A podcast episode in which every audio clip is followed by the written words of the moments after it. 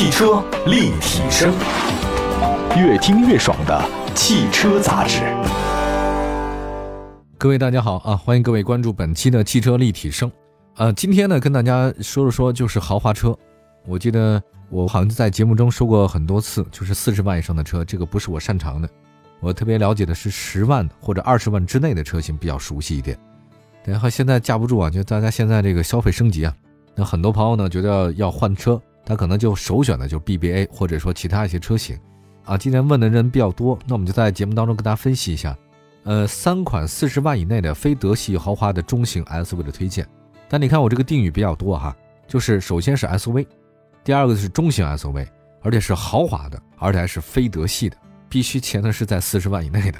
那这么一一算起来的话，还有没有呢？还真有。不只是 BBA 啊，其实很多豪华那中型的 SUV 是很多换购升级用户的目标的车型，比如说奥迪 Q5L、宝马的那个 X3 啊，就叉三，还有奔驰 GLC 啊，都是这个阵营的销量领跑者。我觉得每个人需求不太一样，我们更推荐的朋友们是按照需求去选车，而不是一味的盲从，别人说什么你就买什么。我觉得这个你太不坚定了。所以从这个角度来讲的话呢，我对一些短视频里的那什么带货啊、主播什么的很不理解。我觉得这年头真有这样的人吗？就是他在里面说啊，这个很好，亲买这个买这个买这个，哦，你就真买，太不理解这种消费的心理和习惯了。当然我不了解呢，所以我也没发财嘛，对吧？他们了解了，所以他们就挣了很多钱嘛。好，我们来看今天这期节目当中啊，咱们聊聊四十万以内的非德系豪华中型 SUV。其实，在说非 BBA 之前，那首先也说 BBA。那大多数人看到四十万这个需求啊，首先会推荐的是德系的三强，那肯定是奔驰、宝马、奥迪。理由呢，肯定是销量高、品牌好。那不可否认，奥迪 Q5L 啊，宝马 X3、奔驰 GLC 确实不错。但是呢，也不是说在产品力上全面碾压同价位的其他车型。比如说哈，就是在这个 BBA，既然它品牌已经很强，所以在这个主动安全和被动安全，甚至配置方面都有哪些可能不太一样的地方。品牌又好，实用性很强，那这个价格就肯定不合适。就是华晨宝马推了一个新款的 X3 嘛，那顶配呢，价格从四十七万九千八到四十六万一千八，降了一万多块钱。降价是好事啊，但是我看到这个网络上各种帖子也说，这个降价呢是以牺牲安全性为代价的。比如说，它跟那老款的 X3 顶配相比啊，新款 X3 的顶配版减掉了并线辅助，减掉了车道偏离预警，也没有车道保持辅助系统，没有道路交通标志的识别，倒车车侧预警系统没有，全速自适应巡航等主动安全配置也没有。更让人失望的是呢，老款的中低配车型呢可以选装上述的配置。而新款不仅仅是顶配版减掉了，还不能提供选装，所以它这个价格呢是从四十七万九到四十六万一千八，好像便宜了快两万块钱，但是减掉的配置还真的挺多的。外壳还是 X 三，当然至于说安全性角度来讲或哪些高科技配置，那个就确实就没了。另外呢还有一个啊，我们再说一下 BBA 车体那个宝马 X 三的老对手奔驰 GLC，表现的是稍微好一点，但是呢官方的售价呢是只有五十八万七千八的 GLC 三百 lfmatic AMG LAN 可以标配自适应巡航，除了这个型号以外，其他的都没有啊。所以，如果你要是喜欢长途自驾游，自适应巡航、车道保持是很好的安全配置，但它降低了疲劳程度啊，也让新车更安全。哎，有一好没有两好，看你要什么。我忽然想到很多年以前，大家都知道那个著名的电影嘛，就是那个《一代宗师》，王家卫拍的，其中啊有那么一段一个镜头啊。就是讲这一代宗师啊，就跑到了他的师哥那个地方去啊，也是当时著名的一个演员演的。他就讲啊，说有的人呐，活着活着活成了面子；有的人呢，活着活着他就活成了里子。啊，你是活成了面子，我是活成了里子，看你要什么。其实很难兼得，又要面子要里子，那你活得太累了。来看一下今天啊，这主题就是非 BBA 的车型有哪些呢？四十万以内的，首先第一个讴歌 RDX 推荐车型，2.0T 智享版 SHAWD。官方售价呢还行了，比他们都便宜啊，是三十八万八。讴歌呢真的是一个小众的豪华品牌，保值率啊它比本田啊少不少，但实际上讴歌呢真的是本田的高等品牌。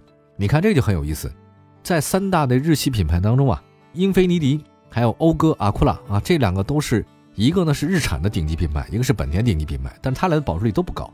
哎，只有丰田雷克萨斯保值率比丰田本身还高，那这个现象是倒挂哈。RDX 呢，其实是讴歌的这个 S U V 啊，挺值得入手的。因为你像看，现在本田的 C R V 冠道 U R V 啊，在市场里面都还挺受欢迎的，产品力不差。那定位呢是本田高端品牌的讴歌，它肯定不能比本田差吧，对吧？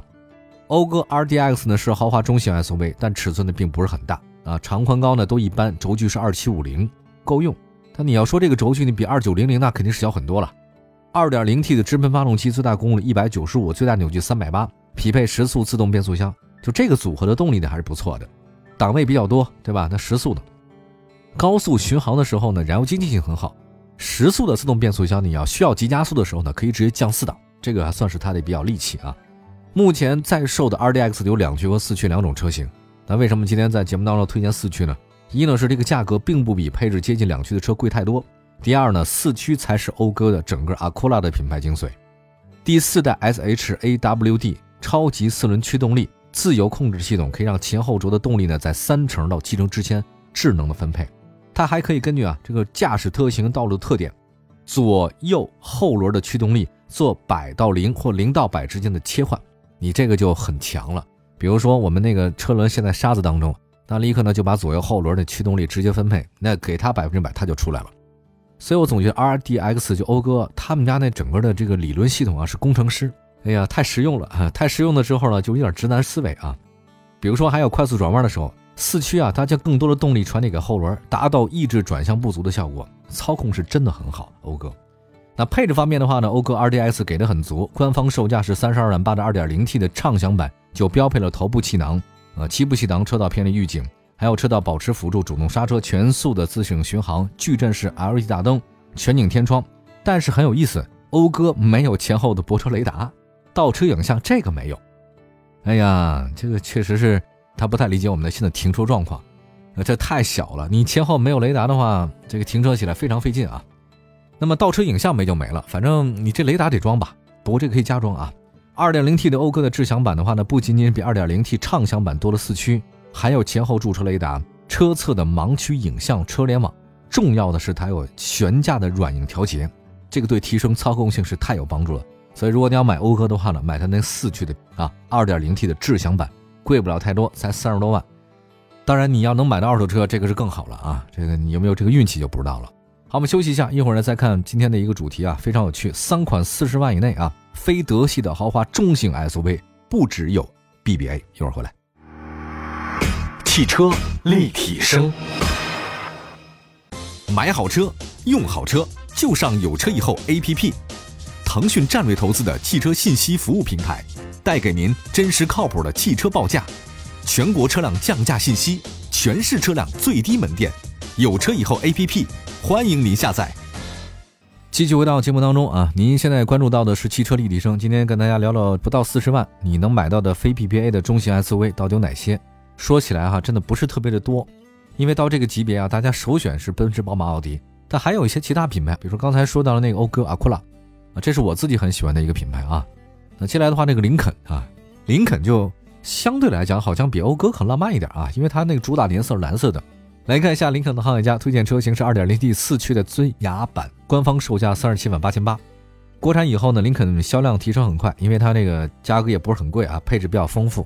那当然你得习惯一下，在的车屁或者左边上面写着长安林肯。这个林肯航海家呢，它有美系车的特点，它轴距很长，二八五零。外观设计方面，航海家不像凯拉克叉 T 五那么激进，感觉林肯是比较稳重啊。大家都知道，咱们国人喜欢稳重的感觉。二八五零轴距也挺大的。动力方面，航海家有 2.0T、2.7T V 六两款车型。2.0T 的发动机最大功率180，最大扭矩 390；2.7T 的最大功率237，最大扭矩500。它的匹配呢都是八速自动变速箱。航海家的 2.7T 啊，那是一个六缸发动机啊，这个在合资的中型 SUV 当中啊，那绝对是稀罕物啊。在小排量发动机现在太盛行了，没事就四缸甚至三缸给你来的话，我觉得 V 六发动机值得你珍惜啊。好，我都双压了。唯一美中不足的呢，就 2.7T 那个尊耀版比四驱的那个尊雅版的价格高四万，四万块钱值不值呢？这个它除了 V6 发动机以外呢，它有360度的全息影像，这个悬架软硬调节，方向盘加热，前排座椅按摩，矩阵式 LED 大灯。你要是这个注重行驶感受的话呢，2.7T 的四驱尊耀版算是顶配了。预算如果有限的话，2.0T 那个四驱尊雅版也行，该有的也都有。那远程启动啊，自动泊车啊、感应后备箱这个都有了，所以我觉得这个林肯的配置更多是一种享受型配置啊。而且有一个比较有意思的是，这个自动泊车和远程启动，你这个远程启动大家不知道有没有用过？反正我用过一次，还是挺好用的啊。我觉得越夏天啊，天气很热了嘛，你出门前先把车启动了，车里降降温再出门的话呢，其实挺舒服的，不像我那个老宝来，哇，每次都哎呀太痛苦了。当然还有一个问题，就是林肯的品牌力呢，肯定不如刚才说那几个车型 BBA 啊。但是配置呢，它优点是很丰富，动力系统也不错，福特在底盘调教方面也还算很好，空间也够大啊，这个也是很多国人喜欢那种感觉。林肯。那么接下来呢，再说另外一个沃尔沃，沃尔沃 x C 六零推荐车型呢是 T 五四驱的智逸版，官方售价三十九万。沃尔沃呢 x C 六零呢是二线豪华中啊中型 SUV 销量的领跑者，一直卖的不错，优惠幅度特别大，配置呢水平还挺高。大家也都知道，沃尔沃呢，它是一个比较强调安全性的品牌。这个什么安全带就是他们家设计的嘛。那沃尔沃的 x C 六零外观感觉就是沉稳。我听说啊，一件事啊，就是在国外好像医生啊、什么律师啊都喜欢开沃尔沃啊，因为这个医生如果你治不好的话出人命，那律师也是啊，这个律师给你辩护不好的话呢，这个也会出人命。所以在国外呢，相对这种含金量比较高的职业的人啊，开沃尔沃比较多一点啊。沃尔沃 x C 六零的外观很沉稳，那很多人车主喜欢它。雷神之锤大灯是全 LED 光源，标志性的设计。车身侧面的话呢，欧式硬朗。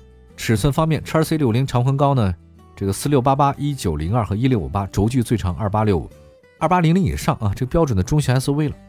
关注动力方面，T 五的四驱智逸采用二点零 T 发动机加八速的自动变速箱，最大功率一百八十四，最大扭矩三百五，官方的破百成绩的六点八。一个中型 SUV，零百加速六点八秒，这个很好了。叉 C 六零呢是全时四驱啊，日常的时候呢，更多的动力分配给前轮。那么在仅有一个车轮附着力的情况之下呢，也能脱困啊。这全时四驱的特点就是嘛，你需要它的时候它都一直在啊，你不需要的时候它也在。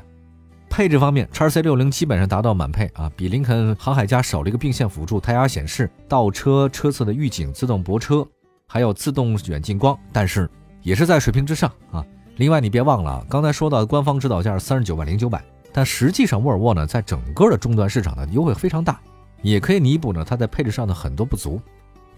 好吧，我们最后来点评一下啊，今天说的这三款啊，这个四十万以内非德系 BBA 的中型豪华的 SUV，我觉得每个车都挺好的。当然，你说这销量上这三款车，无论是沃尔沃也罢，还是阿库拉啊，还是林肯，它这个销量都比那 BBA 要逊色不少。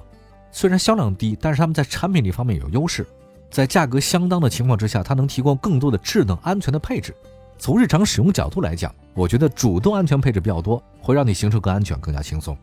还有一个最后问题问给大家了：那么现在朋友们在预算四十万以内，你该如何选择豪华的中型 SUV 呢？你是看重保有量呢，你还是看重它的产品力呢、配置呢？我们先先说到这边。另外，其实还有很多其他的那个非 BBA 的，比如说英菲尼迪也有啊，雷克萨斯也有。大家可以补充吧，大家可以关注一下我们的官方微信、微博平台“汽车立体声”啊，在后台给我们留言。如果您感兴趣的其他的汽车话题，也可以告诉我们，我们会在节目当中的一为大家呈现。我们下次节目再见，拜拜，朋友们。